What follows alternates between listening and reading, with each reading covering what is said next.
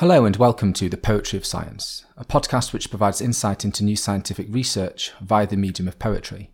I'm your host, Dr. Sam Illingworth, and each week I'll be introducing you to some of the latest scientific findings and sharing a selection of science themed poetry. This episode explores new research, which has used jellyfish to help understand how sexual reproduction in animals may have evolved.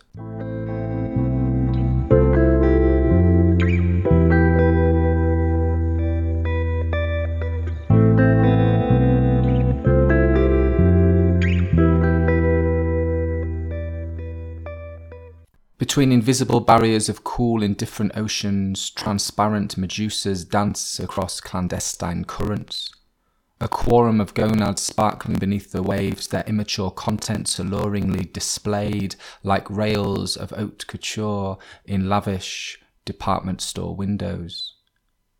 Rising to meet the dawn, ripples of ecstasy shimmer across their surface, the early morning light caressing potentials with hushed promises of life and rebirth.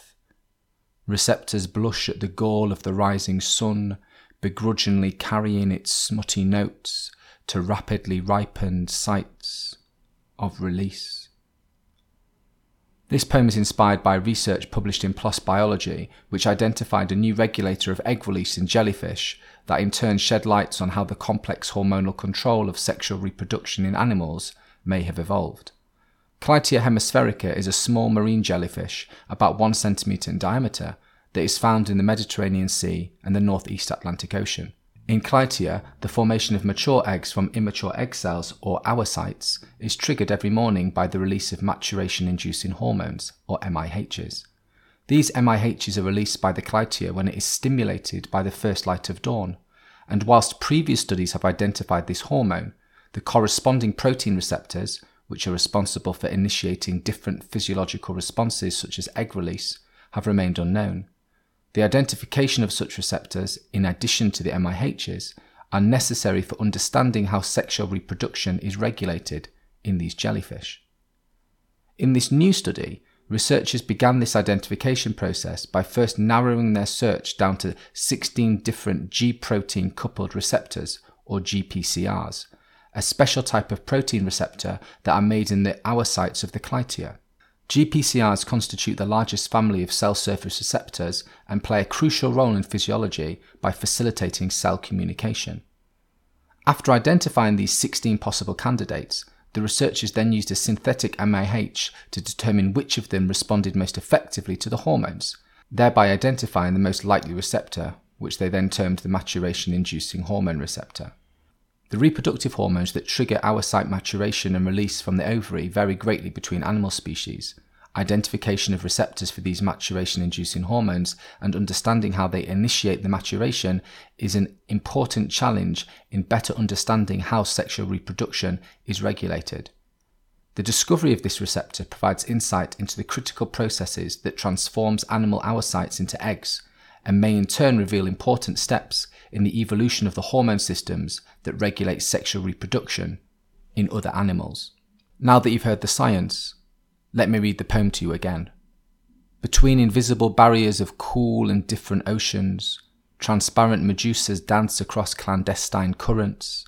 A quorum of gonads sparkling beneath the waves, their immature contents alluringly displayed like rails of haute couture in lavish department store windows.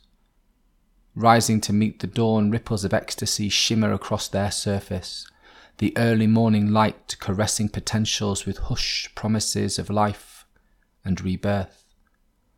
Receptors blush at the gall of the rising sun, begrudgingly carrying its smutty notes to rapidly ripened sites of release.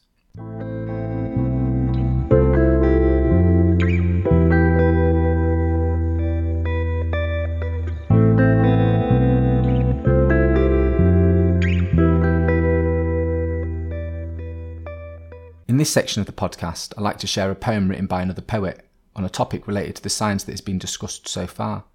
In this episode, I'll be reading A Jellyfish by Marianne Moore. Marianne Moore was an American modernist poet, critic, translator, and editor.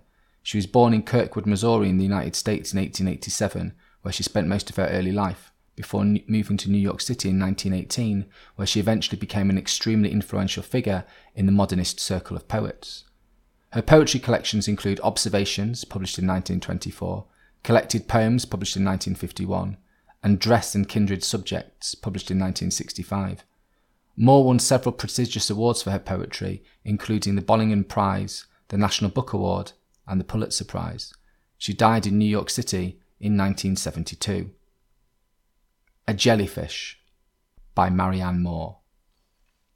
Visible, invisible a fluctuating charm, an amber coloured amethyst inhabits it. Your arm approaches and it opens and it closes. You have meant to catch it and it shrivels. You abandon your intent. It opens and it closes and you reach for it. The blue surrounding it grows cloudy and it floats away from you.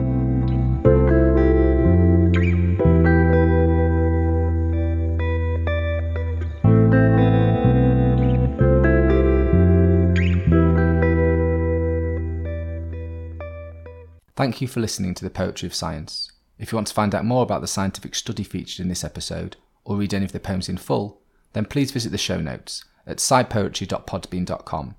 That's scipoetry.podbean.com, where you can also find out how to get in touch with any questions or comments you might have. Thanks for listening.